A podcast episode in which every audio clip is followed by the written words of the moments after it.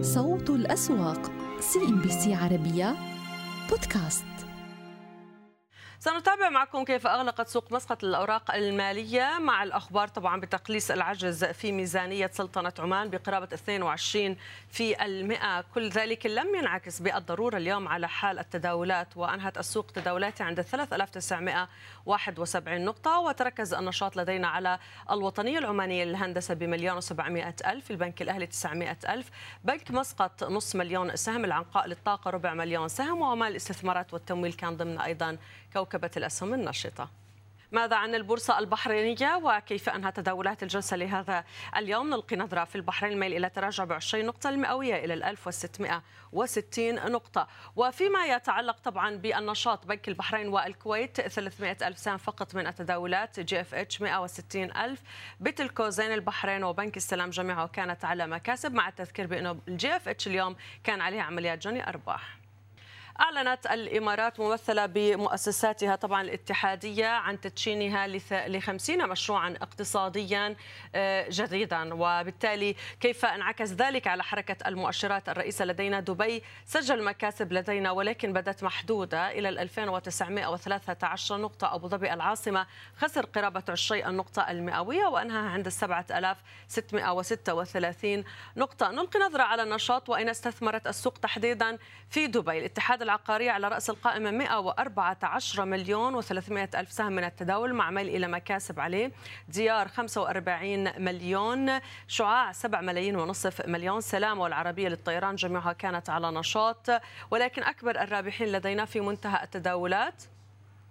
أكبر الأسهم الرابحة نلقي نظرة الدار العقارية 111 طبعا هذه نشاط الأسهم في سوق العاصمة أبو ظبي.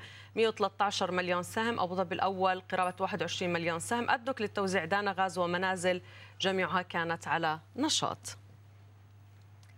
دشنت الناقلة الاقتصادية الشرق أوسطية العربية للطيران و Lakson Group الباكستانية شركة طيران جديدة منخفضة التكلفة. تخدم المسارات المحلية والدولية من باكستان وبذلك ستدعم شركة الطيران الجديدة Fly Jinnah قطاع السفر والسياحة الباكستاني. كما ستساهم في النمو الاقتصادي وخلق الوظائف في البلاد. العربية لدينا اليوم حلق بسبع أعشار النقطة المئوية.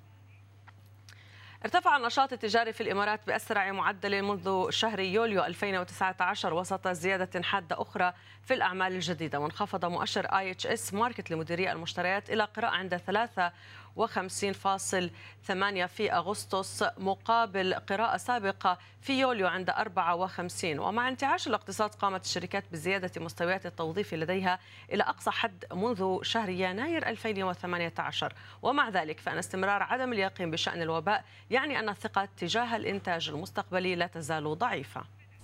إذا افتتاح لمشاريع جديدة تطلقها دولة الإمارات ويبدو أنها بداية تلميح إلى أن الاقتصاد يعود إلى نشاطه بطاقة واضحة لدينا مستقبل بذلك إكسبو طبعا الذي كانت تنتظر لدينا دولة الإمارات تحديدا دبي. نلقي نظرة مشاهدينا طبعا على الأداء اليوم في الأسواق الإماراتية مع ضيفي في الاستوديو السيد مناف الملوحي وهو النائب وهو نائب الرئيس للبحوث والاستشارات الاستثمارية في الهلال الكبير كابيتال الخدمات المالية أهلا بك. أهلا بلا. اليوم كان في تدشين ل 50 مشروع اقتصادي هام جدا لدولة الإمارات. سيتم إطلاق هذه المشاريع في شهر سبتمبر بكثافة واضحة لدينا. مع حضور وزاري كان على نطاق واسع من أجل الإعلان عن إطلاق هذه المشاريع. ماذا بالضرورة يعكس هذا الإجراء الذي قامت به دولة الإمارات أي بإعلانها عن تدشينها لهذا الحجم الكبير من المشاريع؟ طبعا آه، يعني مشاريع ضخمة عم ينعلن فيها بأرقام كمان بالمليارات الدراهم. فيعني المشاريع ليست مشاريع عادية هي مشاريع على مستوى الدولة ومشاريع اتحادية. الفكرة إن المشاريع هاي هي تعتمد على شغلة بسيطة اللي هي زيادة الإنفاق الحكومي في ظل الاقتصاد الحالي. باعتبار الاقتصاد آه، يعني مر في ظروف آه، كانت متراجعة بالفترات الماضية فزيادة الإنفاق الحكومي بيعمل أثر إيجابي كثير على الاقتصاد وبينعش الاقتصاد للفترة المقبلة أكثر وأكثر.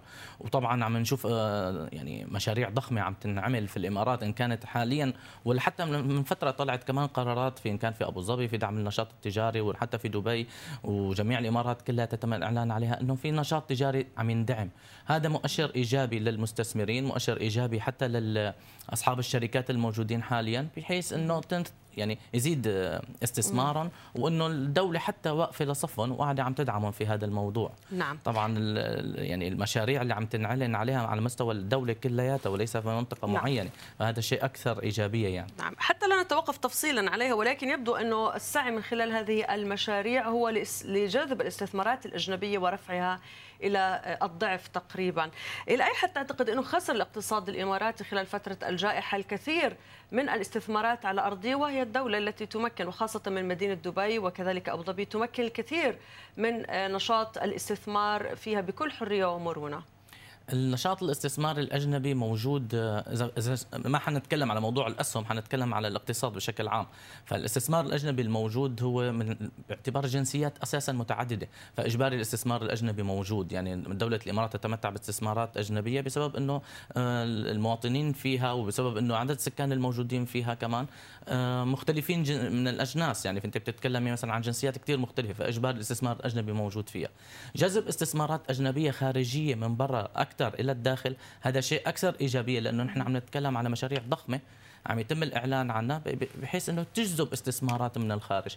طبعا أي استثمارات خارجية عم تجي إلى الداخل عم تزيد من الكفاءة الإنتاجية عم تزيد من التوظيف عم تزيد من حتى من من يعني بتتراجع مثلا عندك أسعار المنتجات بيؤدي إلى زيادة الاستهلاك. هي العجلة الاقتصاد كلها بتدور وبالأز... يعني بالمحصلة كلها نعم. بتنعكس ايجابا على الاقتصاد. نعم شفنا اليوم حركة واضحة ونشاط واضح لاسهم بعينها. عندك الاتحاد العقارية سجل نشاط آه، قوي وأيضا في سوق أبو ظبي وجدنا الدار العقارية قدم آه، نشاط قوي جدا. هل بالضرورة أن يكون هذا النشاط على خلفية إطلاق هذه المشاريع؟ وبالتالي هنالك ربما تفاؤل بأنه حيكون في عندك طلب قوي جدا على العقارات من جديد. أعتقد إنه مجموعة القرارات اللي سمعنا فيها عم تأتي لسه تباعا فأظن تاثيرها إنه يأتي في الأيام القادمة أكثر من إنه تاثيرها اليوم. حتى ما شفنا تأثير كثير كبير اليوم على المؤشر بشكل عام إن كان في دبي ولا في سوق دبي ولا سوق أبو ظبي. لكن أعتقد إنه هالأخبار لساتها عم تأتي تباعا. وحتأثر في اليومين القادمين ويمكن بكرة نشوف تأثيرات إيجابية فيها. شفنا بالفعل اليوم القطاع العقاري إن كان في دبي ولا أبو ظبي أسهم القطاع العقاري في دبي وأبو ظبي عندك الدار وديار وحتى عندنا كمان في الدار العقارية واتحاد العقارية كمان من الأسهم اللي طلعت اليوم. تداولات عالية شفناها على الاتحاد العقارية آه، في أخبار جيدة كمان طلعت عليها اليوم من سيرفيو إنه أخذ عقد.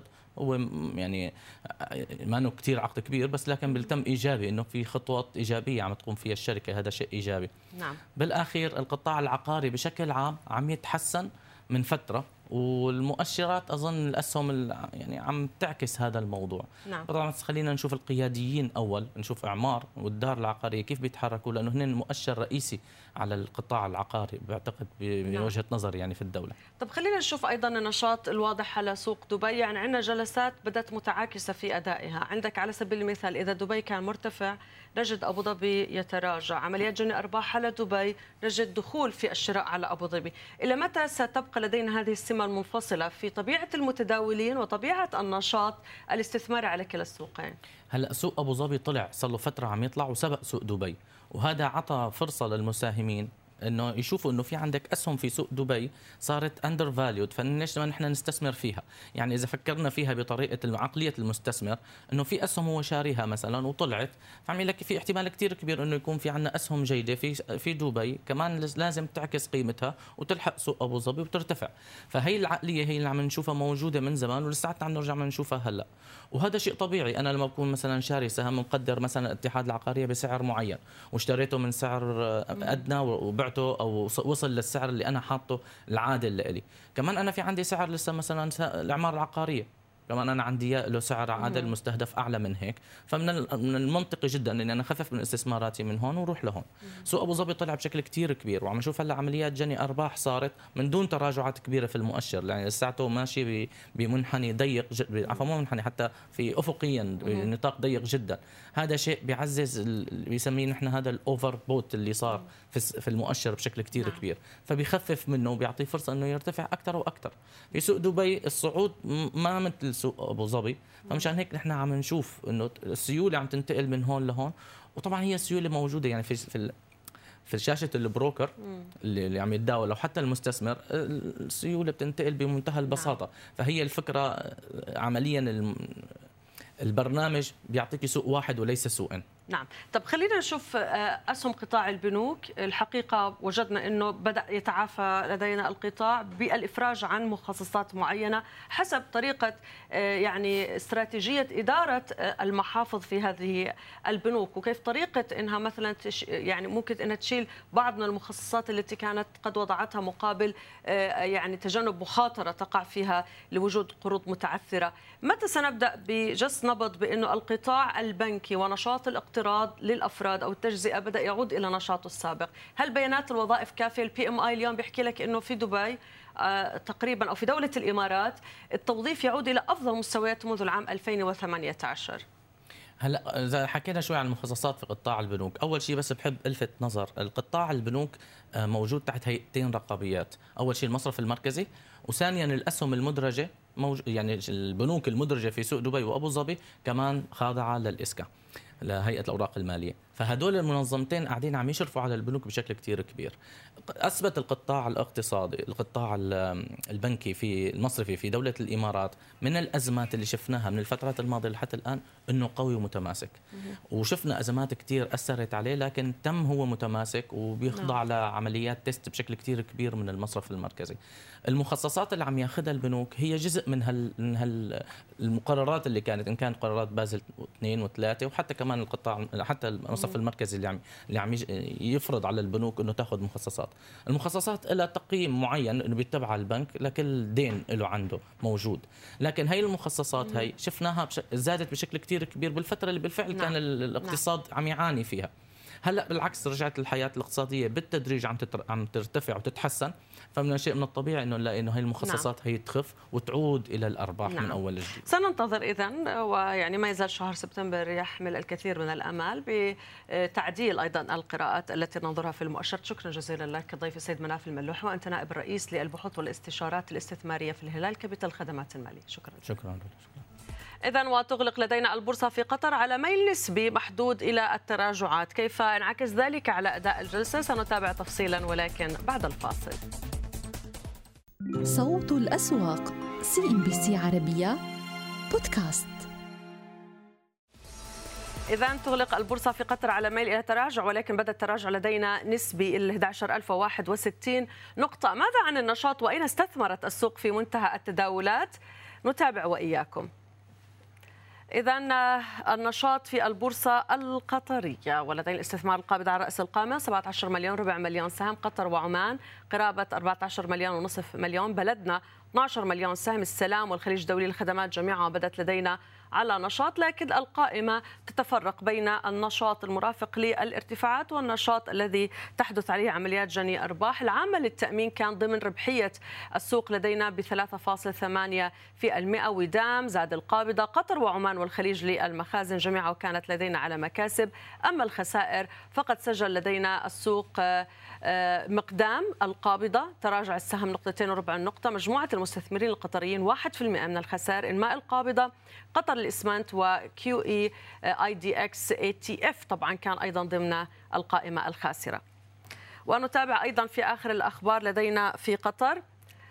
حيث ارتفعت صادرات قطر من النفط الخام والمكثفات بنسبة 5% خلال شهر أغسطس آب الماضي لتصل حوالي 924 ألف برميل يوميا بدعم من ارتفاع عدد الشاحنات إلى كل من الصين والهند وتعويض الانخفاض في تدفقات الشاحنات إلى اليابان. ووفقا لبيانات رسمية فقد ارتفعت صادرات قطر من النفط الخام الشهر الماضي بنسبة 6% على أساس شهري إلى 672 ألف برميل يوميا بينما ارتفعت شحنات المكثفات التي تصدر من منطقة رأس لفان بنسبة 2% أي حوالي 253 ألف برميل في اليوم.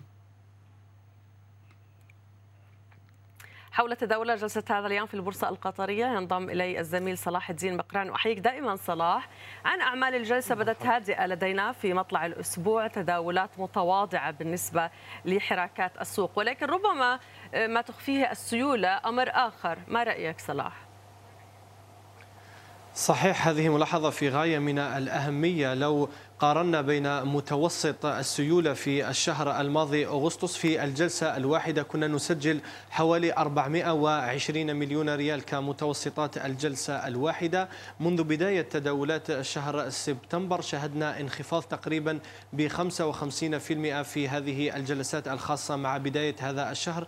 يبدو أن الأمر سوف يستمر معنا لفترة ليست بالقصيرة على الأقل إلى حين بداية الاقتراب من موعد الإعلان عن البيانات المالية حتى السيولة المضاربية يتم تدويرها بين الفينة والأخرى على مجموعة من الأسهم. كما جئت على العرض الأكثر نشاطا هي عبارة عن أسهم مضاربية لكن بعضها تلون باللون الأخضر كما استثمار القابضة قطر وعمان. بينما مجموعة أخرى من الأسهم المضاربية تعرضت لعمليات جني الأرباح وبعض الضغوطات البيعية. كما شاهدنا على السلام وبلدنا هذه الأسهم الذي يمكن الوصف أنها تضخمت سعريا بفعل المضاربات لفترة ليست بالقصيرة وبالتالي المشهد مضاربي مع بعض الدخول المؤسساتي الذي يبقى لصالح المؤسسات الأجنبية. صحيح هي تغيب عن جلسة يوم الأحد أو تحضر بالحد الأدنى لكن تبقى الشهية الشرائية هي للمؤسسات الأجنبية.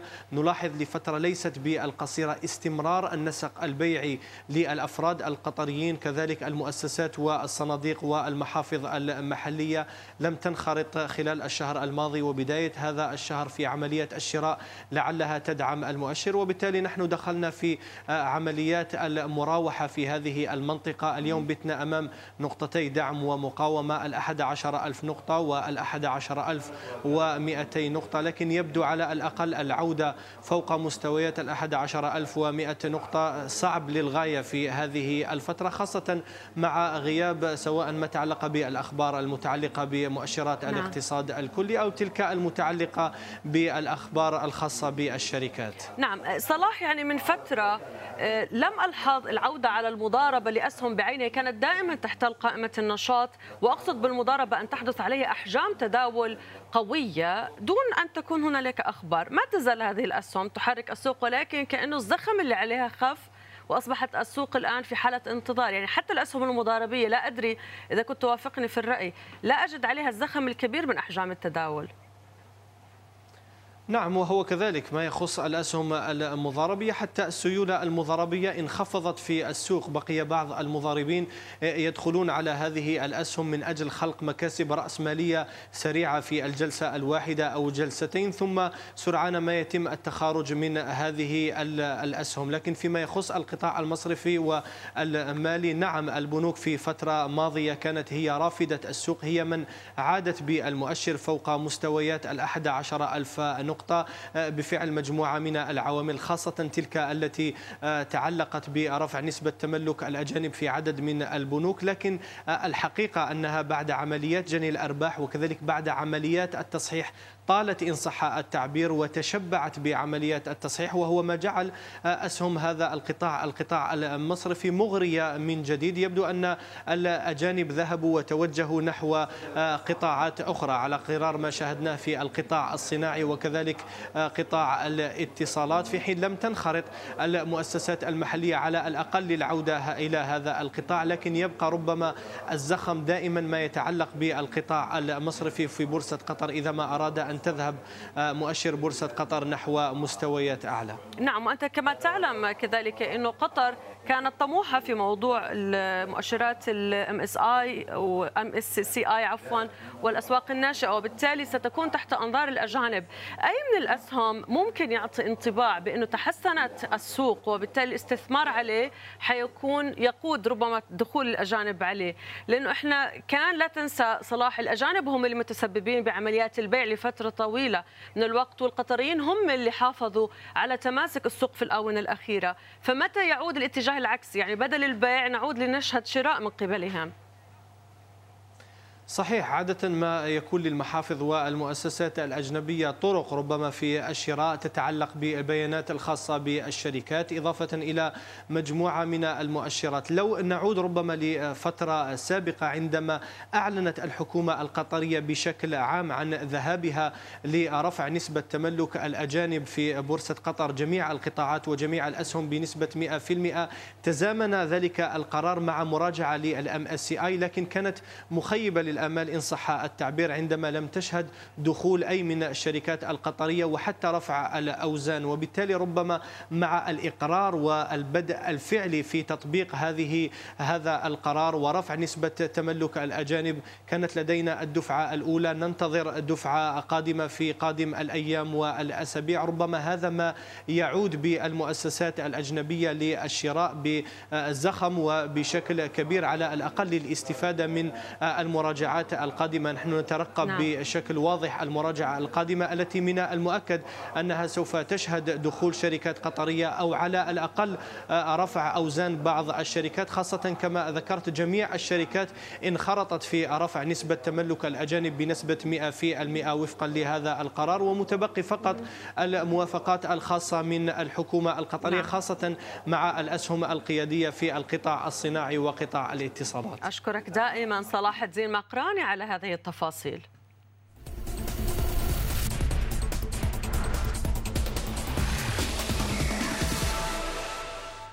وأين ذهبت السوق في الكويت؟ منتهى تداولات بداية الأسبوع. نلقي نظرة مشاهدين لدينا ثلاث أعشار نقطة تراجع فيها الكويت العام والأول خسر قرابة ربع نقطة المئوية بينما أربعة أعشار نقطة كانت نصيب الرئيس من التراجعات. نصل بكم إلى نهاية مسار السوق لجلسة هذا الأحد. هذه تحياتي أنا رولا الطراون وفريق البرنامج إلى اللقاء. صوت الأسواق CNBC عربية بودكاست. إذا إغلاقات خضراء مع بداية جلسة اليوم بالنسبة للسوق السعودي جاءت مدعومة ببعض الأسهم منها تحديدا سهم STC هناك سابك للمغذيات الإنماء الراجحي الأبحاث والإعلام وسهم مكة كذلك أعطت جميعها دعم أعلى مستوى شهدناه اليوم عند 11346 ليعود السوق ليقلص نوعا ما هذه المكاسب السيولة بصافي شراء اقترب من 183 مليون و700 ألف ريال. هناك تحدث آه، أيضا عن السوق الموازي اللي ما زال عم بيستقبل العديد من الطروحات اليوم. مع بداية الأسبوع عم يقفز فوق مستويات ال 25400 نقطة عم بيضيف أكثر من 2 في المئة مع نهاية هذه الجلسة. الأكثر نشاطا اتجهت للسوق الرئيسية ضمن هذه التحركات لعدد من الأسهم. الأكثر نشاطا زجاج الإنماء دار الأركان. باتيك للاستثمار مجموعة فتاحي عم تستحوذ على 3 مليون و792 ألف سهم.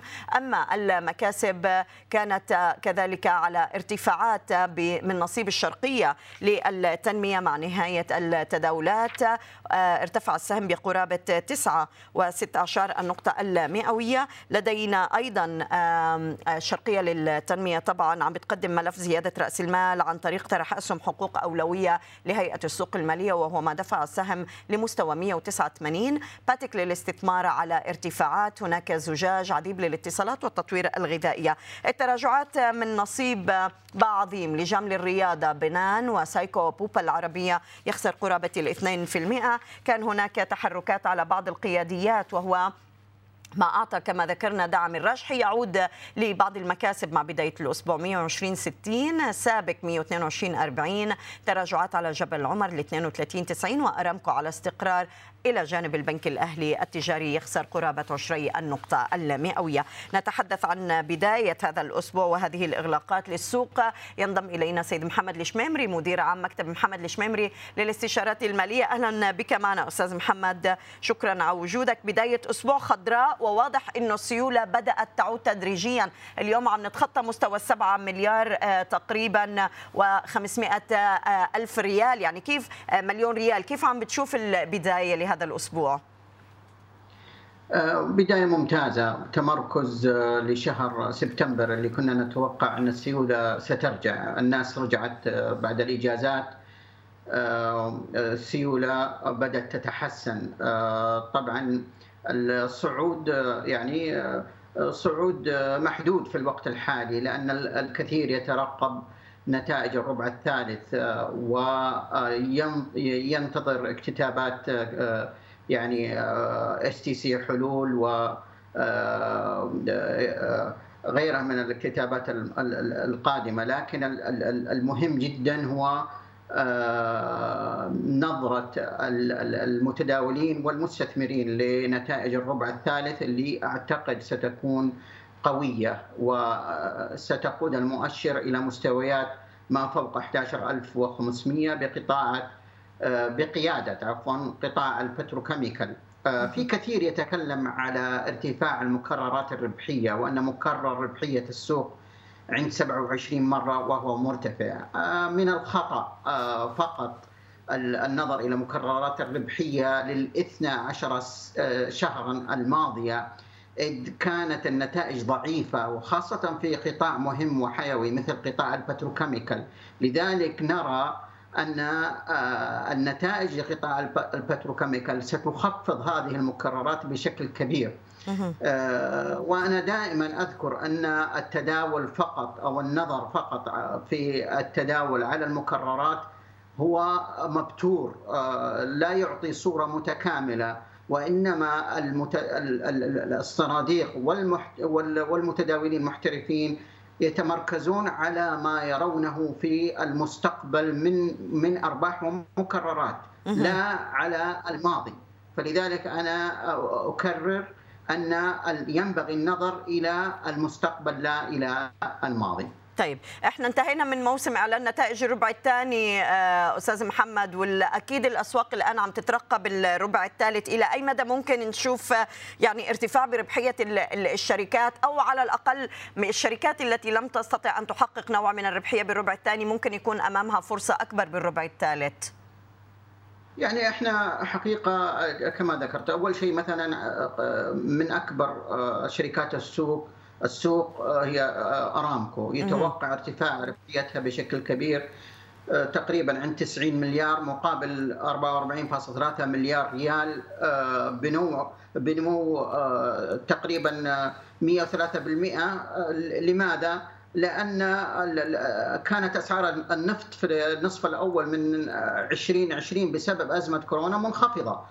أيضا سابق عملاق البتروكيميكال نتوقع ربح 800 مليون مقابل 398 مليون ريال بنمو 100% لذلك أنا أكرر على أن لابد النظر إلى مكررات الربحية المستقبلية وليس الماضية خاصة أن الماضية كانت تشوبها الأزمة والتباطؤ الكثير الذي حصل في السوق. على سبيل المثال ينساب نتوقع ربح 500 و25 مليون مقابل 196 مليون بنمو 168% آه شركات في قطاع البتروكيميكال. يعني إحنا شفنا كثير من شركات السوق أخذت حقها ونصيبها من الصعود وعلى رأس ذلك مصرف الراجحي الذي صعد من 65 إلى 123 ريال في هذه الموجة. قطاع البتروكيميكال وخاصة سابق إلى الآن لم تعطى حقها في الصعود.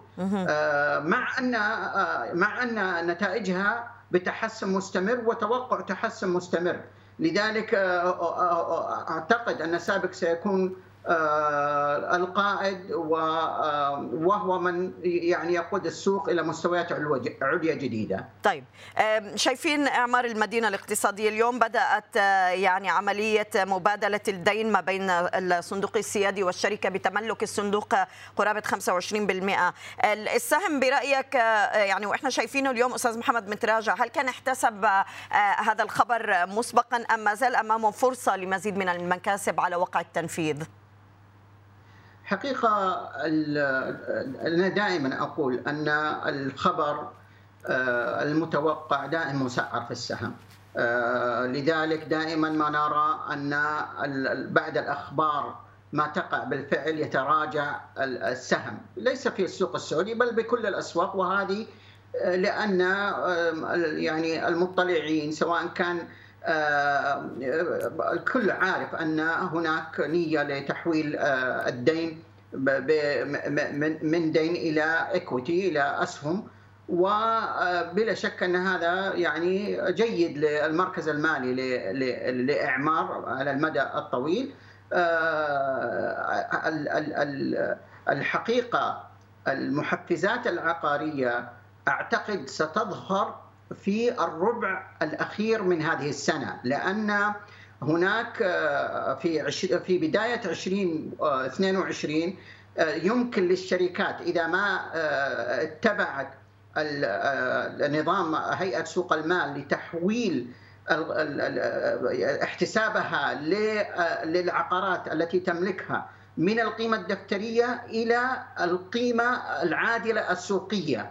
هذا سينعكس على المركز المالي. طبعا ليس له علاقة بقائمة الدخل وإنما سينعكس على المركز المالي على القيمة الدفترية للشركة وسيكون محفز كبير لشركات العقار إذا ما توفرت أو أو قدمت. يعني نظام الهيئة يقول تقدم قبل ثلاثة أشهر من من تطبيق النظام على تغيير احتسابها من القيمة الدفترية إلى القيمة العادلة وموافقة مجلس الإدارة على ذلك. نعم. عم نشوف STC يعني أيضا السهم ما زال عم يدعم السوق اليوم بهذا الصعود.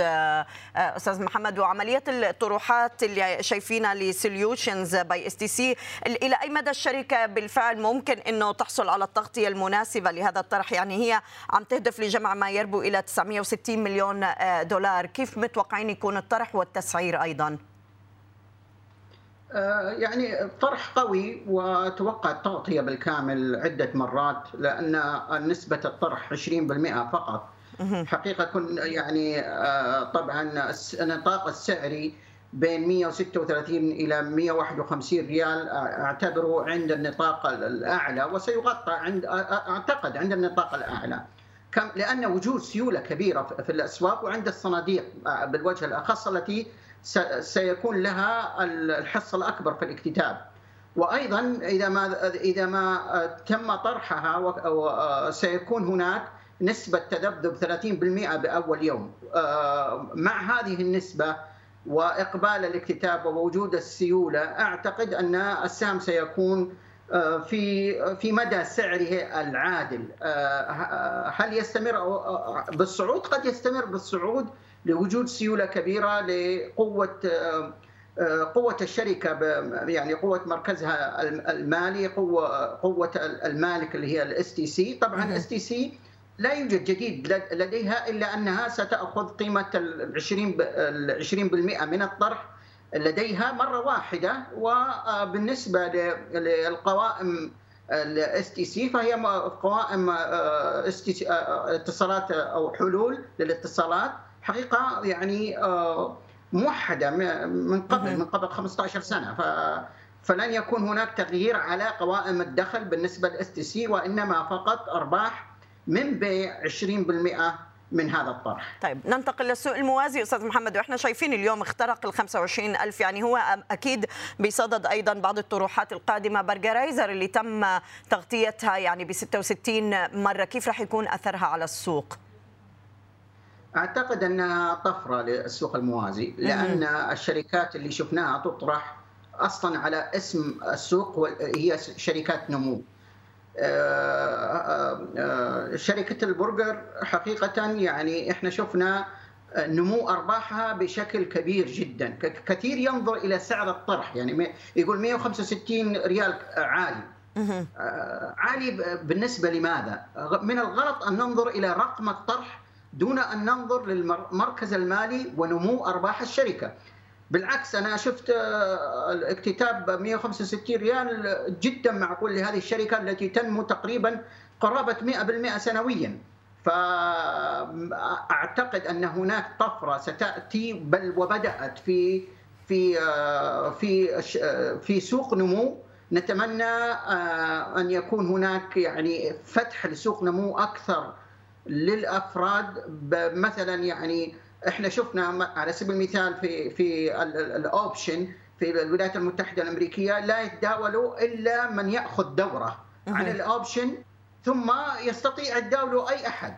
لكن نحن في ما زلنا في السوق السعودي حقيقة فرص كبيرة حتى للأفراد إذا ما تم هناك دورات من قبل شركات الوساطة للأفراد. يبينون نعم. مخاطر هذه السوق أعتقد ان أن هناك خير كثير لشركات النمو التي تطرح اليوم على سبيل المثال التطويريه التطويرية الغذائية تسجل في سوق سوق نمو آه، أسعار آه، تاريخية 200 260 ريال صحيح. سعر تاريخي معنى ذلك أن من استثمر في هذه الشركة استفاد استفاد كبيرة فلذلك أتمنى من هيئة سوق المال أن تراجع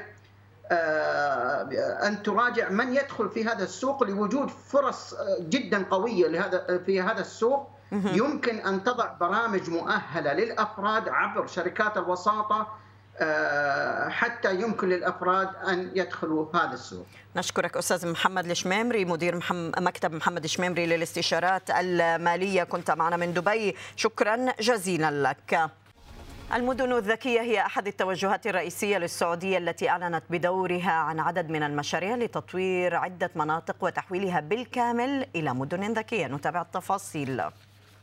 المدن الذكية توجه عالمي يتطلب بنية تحتية قوية في الاتصالات وتقنية المعلومات. السعودية تسعى بدورها إلى تحويل خمس مدن لديها إلى مدن ذكية وهي مدينة مكة المكرمة والرياض وجدة والمدينة المنورة والأحساء. وذلك عبر الاستفادة من التقنية في تسهيل حياة الناس وزيادة أثر ذلك على الجانب المعرفي ورفع جودة الحياة في مختلف جوانبها داخل تلك المدن سواء من حيث النقل أو التواصل أو غيرها. بشكل عام نجاح المدن الذكية يعتمد على جودة البنية التحتية الاتصالات وتقنية المعلومات. لذلك المملكة اليوم بيئة حاضنة للمدن الذكية. المملكة تقدمت 40 مرتبة في العام الماضي في بنية التحتية للاتصالات وتقنية المعلومات. المملكة حلت المرتبة الثالثة عالميا في تقنية الجيل الخامس. هذا ما يعزز في إمكانية بناء نماذج عمل مختلفة مبتكرة للمدن الذكية بين السكان القطاع الخاص القطاع الحكومي والمدينة. وهذا ما يعزز في فتح سوق واعد للمدن الذكية في المملكة. ومن المناطق والمدن الذكية الأخرى منطقة نيوم والتي يتم تشييدها ضمن استثمارات متوقعة ب 500 مليار دولار. وتم أيضا الإعلان عن مدينة ذلاين داخل منطقة نيوم وهي مدينة ذكية تستوعب مليون نسمة وتستخدم الطاقة النظيفة وتمنع مرور المركبات والسيارات. كل هذه المدن التي تعمل عليها المملكة اليوم ستغير من طبيعة الحياة لساكنيها. البنية التحتية الجبارة اللي قامت فيها المملكة العربية السعودية عبر مشغلين الخدمات الموجودين في المملكة فبالتالي أصبح وصول المعلومة سهل. وما أصبحت المعلومة هذا شيء قديم الآن يعني إحنا نتكلم خمس سنين قبل. اليوم إحنا نتكلم على ثورة صناعية رابعة آه، راح ترفع آه، من مستوى آه، معيشة الإنسان بشكل كامل. من لا من ناحية المانيفاكتشرنج التصنيع ولا من ناحية أيضا الذكاء الاصطناعي وغيرها من التطبيقات اللي ستصبح ممكنة وممكن نستفيد منها لأكبر قدر ممكن بسبب تقنية البنية التحتية بسبب تقنية ال 5G اللي حاليا موجودة في المملكة العربية السعودية اللي ستكون هي البوابة الأساسية لنقلنا إلى الثورة الصناعية الرابعة. وبدأت آثار المدن الذكية تظهر اليوم من خلال التعليم عن بعد في ظل هذه الجائحة أو من خلال التقنية في التنقل والمواصلات وغيرها من المجالات. عطل الشمري CNBC عربية الرياض.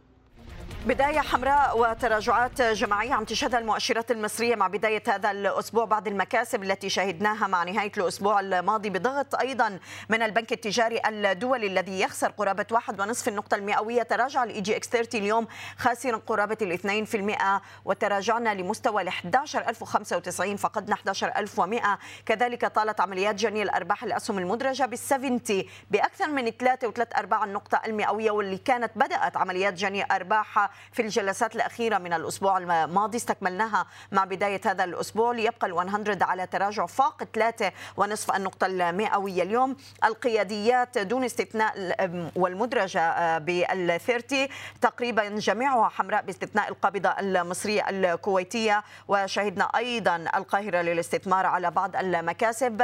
لاحظوا المصرية للاتصالات اليوم يخسر أكثر من 3% أعمار بأكثر من 21 نقطة المئوية آه، النساجون الشرقيون ب 1% عند 8.49 وفي الأسهم العقارية طلعت مصطفى على تراجع فاق 2.16 37 سودك عن 17.41 هرمز ضاغط اليوم بشكل واضح على السوق عند 12.44 والشرقية للدخان. أما الأسهم طبعا المدرجة ب 70 كذلك استكملت رحلة التراجعات بشكل مستمر اليوم ولكن بشكل أعمق. الأجواء للصناعات الغذائية 8% وهناك تحركات كذلك على العربية لإدارة الأصول 2 و3 أعشار عامري جروب على تراجع وأجواء آه، كما ذكرنا أبو قير للأسمدة عم يخسر 2% باقي الأسهم آه، إذا كانت لدينا بال 70 لاحظوا الملتقى العربي للاستثمار يصمد رغم هذا التراجع ب 4 في المئة.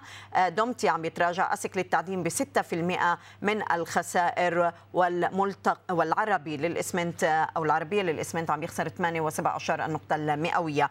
بالأسهم أيضا اللي راقبناها اليوم والتصريحات لرؤسائها الرئيس التنفيذي لشركة أوراسكوم للتنمية القابضة المصرية عمر الحمامصي ذكر ل CNBC عربية بأن السيولة النقدية بالشركة تتجاوز حاليا 200 مليون آه، دولار على مستوى المجموعة كلها. وأضاف خلال لقاء مع CNBC عربية بأن نسب الإشغال في فنادق المجموعة بالنصف الأول من العام سجلت أعلى من 30% من إجمالي الطاقة الاستيعابية. إحنا في النص الأول السنة طبعا البداية كانت كانت صعبة وقت الكورونا وهكذا ولكن آه، آه، عملنا أحسن بكتير. آه، نسبة الإشغال كانت فوق ال 30% طبعا ده ما يعتبرش حاجة إحنا بنتفاخر بيها ولا حاجة ولكن في الظروف اللي إحنا فيها واعتماد اعتمادنا الشبه كامل على السياحة الداخلية في مصر. سمح لنا إن إحنا يعني نوصل لنقطة ما إحناش بنخسر فيها فلوس بزيادة من ناحية الإيه؟ الناحية السياحية. آه، إحنا متفائلين جدا لأن إحنا حاليا نسب الإشغال بتاعتنا أعلى بكتير من 30% اللي قلت عليها. آه، إحنا إعادة هيكلة القروض اللي عملناها السنة السنة اللي فاتت أو بداية السنة دي دي كانت حاجة يعني ريحتنا جدا لأن دلوقتي آه، عندنا محفظة يعني قروض مستريحين جدا فيها. عندنا النهارده السيولة النقدية بتتف... بتتجاوز 200 مليون فرنك سويسري أو 200 مليون دولار آه، ودي مهمة جدا بالنسبة لنا على مستوى المجموعة كلها مش بس أوراسكوم في مصر ولكن أوراسكوم في سويسرا. آه، فإحنا نسبيا يعني دلوقتي جاهزين ومحضرين نفسنا لأي صعوبات ممكن تقابلنا في السكة. ولكن من ناحية ثانية طبعا إحنا متفائلين إنه إن شاء الله بدعم من آه، الحكومة المصرية ومن دعم من الحكومات المختلفة في مساعدة تشجيع وفتح وإعادة الحركة السياحة وحركة السفر وهكذا إلى ما كانوا عليه. القطاع العقاري بقى التابع للمجموعة وصلت لكام المبيعات ومستهدفين إيه وفي تعافي بيشهده القطاع ولا لا خلال الفترة اللي جاية؟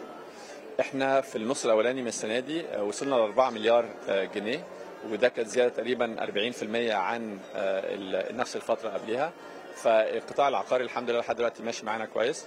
وهنكمل هنكمل نزوق عليه لأن ده القطاع اللي إحنا ممكن نبني عليه في فترة إنه السياحة لسه مش واضح لها معالمها بالظبط 100% هذا وقال الرئيس التنفيذي لشركة أوراسكوم للتنمية القابضة المصرية عمرو الحمامصي بأن إجمالي مبيعات مشروع أو ويست بغرب القاهرة تقارب 9 مليار و500 مليون جنيه حتى الآن. آه، مشروع ويست على مساحة تقريبا 1000 فدان فده مشروع يعني ضخم جدا. آه، تقريبا على 10 سنين على فترة 10 سنين إحنا ابتدينا من 2019 تقريبا. آه، إجمالي المبيعات لحد النهارده يقابل أو يقارب 9.5 من 10 مليار جنيه مصري. الإيرادات السنة دي أو في النص الأولاني السنة دي وصلت ل 3 مليار جنيه. وده كانت زيادة أكثر من 50% عن السنة اللي فاتت في نفس الفترة. وفي نفس الوقت إجمالي صافي الأرباح بتاعتنا آه، وصل أو ارتفع زي ما حضرتك قلتي 344% عن السنة اللي فاتت عشان يوصل ليوصل إلى 740 آه، مليون آه، جنيه مصري إحنا عندنا 50 مليون متر مربع في مصر فده طبعا ما هواش كومباوند هنا ولا هنا ده ده مدن مدن فعلا ومدن بنحاول نخليها متكاملة تماما ومدن بيتعاش فيها. عندي حاجة من الحاجات اللي إحنا متحمسين لها جدا في اليومين دول إن الناس دلوقتي ابتدت والسياسات الدولة ابتدت تركز على إحنا مش عايزين بس نبني بيوت وخلاص ونحط ونحطها كده. إحنا عايزين نبني مدن الناس تيجي تعيش فيها وتبقى شغالة آه، فمن ناحية المعيشة. آه، فاحنا دايما بنبص قاعدين دايما بنبص ولسه عندنا يعني أراضي كتير لسه عايزين نطورها في المدن اللي عندنا فعلى حسب إيه اللي موجود وعلى حسب إيه اللي هيتوفر لنا. طب خارج مصر في نظر لأراضي أو ما إلى ذلك؟ أكيد أكيد إحنا عندنا 50 مليون متر مربع تانيين خارج مصر آه، في سبع دول مختلفة منها ثلاثة في أوروبا وأربعة في في الشرق الأوسط وحول إغلاقات المؤشرات المصرية ينضم إلينا دكتور معتصم الشهيدي عضو مجلس إدارة شركة هورايزون لتداول الأوراق المالية. أحييك دكتور وشكرا على وجودك. يعني واضح إنه خبر الأرباح ضريبة الأرباح الرأسمالية اليوم انعكس بشكل قوي على السوق مع هذه العمليات لجني الأرباح اللي طالت تحديدا الأسهم القياسية والقيادية. يعني برأيك كيف ممكن نقرأ ما حدث اليوم بالسوق؟ هل هو مبالغ فيه؟ أم يعني ردة الفعل طبيعية بحكم أنه التطبيق سيبدأ مع يناير من عام 2022 مساء الخير ميساء مساء الخير مشاهدينا الكرام. طبعا بالتأكيد أي أخبار جديدة تتعلق بفرض أي رسوم أو ضرائب ده بيأثر على التداولات وبيأثر على نفسية المتعاملين. شايفين النهارده بشكل مباشر بعد جلسة كانت جيدة يوم الخميس وكان هناك تفاؤل خاصة على اسهم EGX 30 شايفين إن النهارده في انخفاض ومنذ بداية الجلسة على اسهم EGX 30 كان بعض الأسهم المضاربيه أو ال EGX 70 كان فيها صعود في بداية الجلسة لكن حتى هذه النوعية من الأسهم أغلبها حصل فيها انخفاضات في الجزء الآخر الجزء الثاني من الجلسة. كان خبر الضريبة يعني مؤثر لكن دايما يعني مش خبر إن فرض الضريبة في حد ذاته لكن طريقة احتساب الضريبة وطريقه عمل إذا كان هيتم يعني خصم الضريبة ده عن طريق شركة مصر المقاص أو فتح ملفات ضريبية للمستثمرين يمكن المستثمر سوق المال ليه طبيعة خاصة المستثمر يرغب في إتمام عمليات بيع وشراء ثم إنهاء العملية بالكامل في نفس التوقيت. لذلك لما لما كان في ضريبة على توزيعات الأرباح وكان شركة مصر المقاصة تخصم 1% ثم الباقي يحصل عن طريق مصلحة الضرائب. كنا دايما بالنادي ده إن ما نخصم ال 5% أو ال 10% اللي في توقيته يعني مباشرة عن طريق شركة مصر المقاصة. والمستثمر ما يروحش لمصلحة الضرائب وما يبقاش مفتوح له ملف ضريبي. هو انتهى الأمر بمجرد ما تحصل مبلغ الضريبة المطلوب الآن في ضريبة الأرباح الرأسمالية عندنا نفس المعضلة. يعني هل سيتم فتح ملف ضريبي لكل مستثمر ده في حد ذاته. كتير من المستثمرين ما بيحبوش يبقى عندهم متعلقات ضريبية مع مصلحة الضرائب وبالتالي هذا الأمر في حد ذاته يجعل كثير من المستثمرين يفكرون في الدخول في الدخول من البورصه وإن هذا الأمر قد يجعل هناك بعض يعني الإجراءات الإلزامية اللي هم يقوموا بيها بعد إنتهاء السنة المالية وبالتالي البعض يتخوف من هذا الأمر. في اعتقادي إن إحنا يجب إن إحنا يكون هناك شكل واضح لكيفية التحصيل. كمان يجب إن إحنا إن التفرقة الواضحة بين المقيم وغير المقيم لأن هذا الأمر في حد ذاته كثير من المصريين المستثمرين في البورصة المصرية مقيمين في الخارج وفي نفس الوقت هم لهم محل سكن ثابت في البورصة المصرية وهم هيكونوا بين حيرة فرض ضريبة دمغه ولا ضريبة أرباح راس ماليه نعم. كمان ده يتزامن مع فتح الحدود السعرية بشكل كبير وفتح الحدود السعرية في حد ذاته كان بيقلق المستثمرين بإن ده معناه إن زيادة المخاطر في السوق نتيجة قدرة الورقة المالية على التحرك في اتجاه واحد بنسبة كبيرة وهو نسبة 20% وبالده وبالتالي بيزود المخاطر بالنسبة للورقة المالية أو بالنسبة للمستثمر على الورقة المالية وبالتالي إذا تزامن الاثنين مع بعض فتح الحدود السعرية مع الحديث عن الضرائب اللي هو أصلا معلوم للجميع لكن يعني النشر نشر البيان التوضيحي من مصلحة الضرائب أعاد الفكرة إلى الأذهان مرة أخرى خاصة نعم. وأن الأسهم الكبرى لم تعوض خسائرها حتى الآن وإحنا شايفين من 2018 4 2018 كان المؤشر فوق ال 18% الان مؤشر يعني تقريبا في حدود ال 11 11000 وبالتالي يعني المستثمرين لم يعوضوا خسائرهم بعد في الاسهم الكبرى. لكن أيضا التوقيت للحديث يعني سواء بآلية تحصيل هذه الضريبة عم يأتي ما زالت أزمة كورونا قائمة يعني دكتور وإحنا شايفين يعني رغم الشركات مش كلها استطاعت أن تتخطى الأزمة حتى الآن وأيضا إنه الحديث إنه الحكومة عم تلجأ لعمليات طروحات كبرى للعاصمة الإدارية. يعني في تضارب اليوم ما بين هذه التصريحات وأيضا توجهات الحكومة لهذه الطروحات. كيف ممكن يكون إلى إذا ما طبقت بالفعل الضريبة تأثيرها على هذا النوع من الطرح؟ طبعا رأيك آه، يعني معتبر جدا ميساء وكمان إحنا شايفين نسبة الأجانب والعرب في السوق انخفضت بشكل كبير جدا عن الفترات السابقة وده آه، إحنا دايما بيبقى هدفنا إن إحنا نجذب استثمارات آه، غير مباشرة للسوق عن طريق العرب والأجانب. هذه الاستثمارات غير المباشره هي بتبقى الصورة الأولية لهذا الاقتصاد اللي قدر إن هو يصمد آه، ضد الجائحة بشكل كبير لكن ده مش منعكس على مؤشراته الاستثمارية. يعني لا مؤشراته الاستثمارية في سوق الأوراق المالية ولا است- مؤشراته الاستثمارية في الاستثمار المباشر آه، وصل للحد اللي إحنا نرغب ليه. زي ما انت قلتي كتير من الشركات ما زالت تعاني من آه، آه، تبعيات آه، أزمة كورونا. كثير من المستثمرين ما زال يعاني من تبعيات أزمة كورونا. كتير من الأسواق بتسعى في المنطقة إن هي تخفض من تكلفة التعاملات بشكل كبير ولجذب مزيد من المستثمرين وشايفين سوق أبو ظبي خفض التعاملات تكلفة التعاملات تقريبا بنسبة 50% آه، إذا اذا كنا نرغب في جعل السوق المالي المصري تنافسي يجب أن يكون تنافسي من حيث تكلفة تكلفة التعاملات وكمان المعاملات الضريبية. في اعتقادي إن إحنا إذا كنا عاوزين نجذب طروحات كبرى خاصة من القطاع الخاص وأيضا نجاح الطروحات الحكومية يجب علينا إن إحنا يكون في إشارة واضحة لتشجيع المستثمرين في سوق المال. في اعتقادي إن البيان والتفكير المستمر بالضريبة كأداة كأداة جباية في بيأثر بشكل واضح على آه، المستثمرين كمان كثره الحديث. يعني للأسف حتى لما خفضنا ضريبة الدمغة لنص في الألف ال- التخفيض تزامن مع إقرار ضريبة الأرباح الرأسمالية. دايما بنحط للمستثمر حاجة يبقى خايف منها وده يجعله ما بيضخش آه، أموال كبيرة داخل السوق. في اعتقادي ده يجب أن نتنبه لذلك ويجب أن نساعد السوق حتى نقدر نزود استثماراتنا الغير مباشرة عن طريق البورصة من الأجانب والعرب وكمان ننجح طروحاتنا المستقبلية اللي العائد ال- ال- من المتحصلات هذه الطروحات هيكون أكبر بكثير مما ممكن نحصل عليه في شكل ضرائب ونشكرك دكتور معتصم الشهيدي عضو مجلس إدارة شركة Horizon لتداول الأوراق المالية. كنت معنا من القاهرة. صوت الأسواق CNBC عربية بودكاست.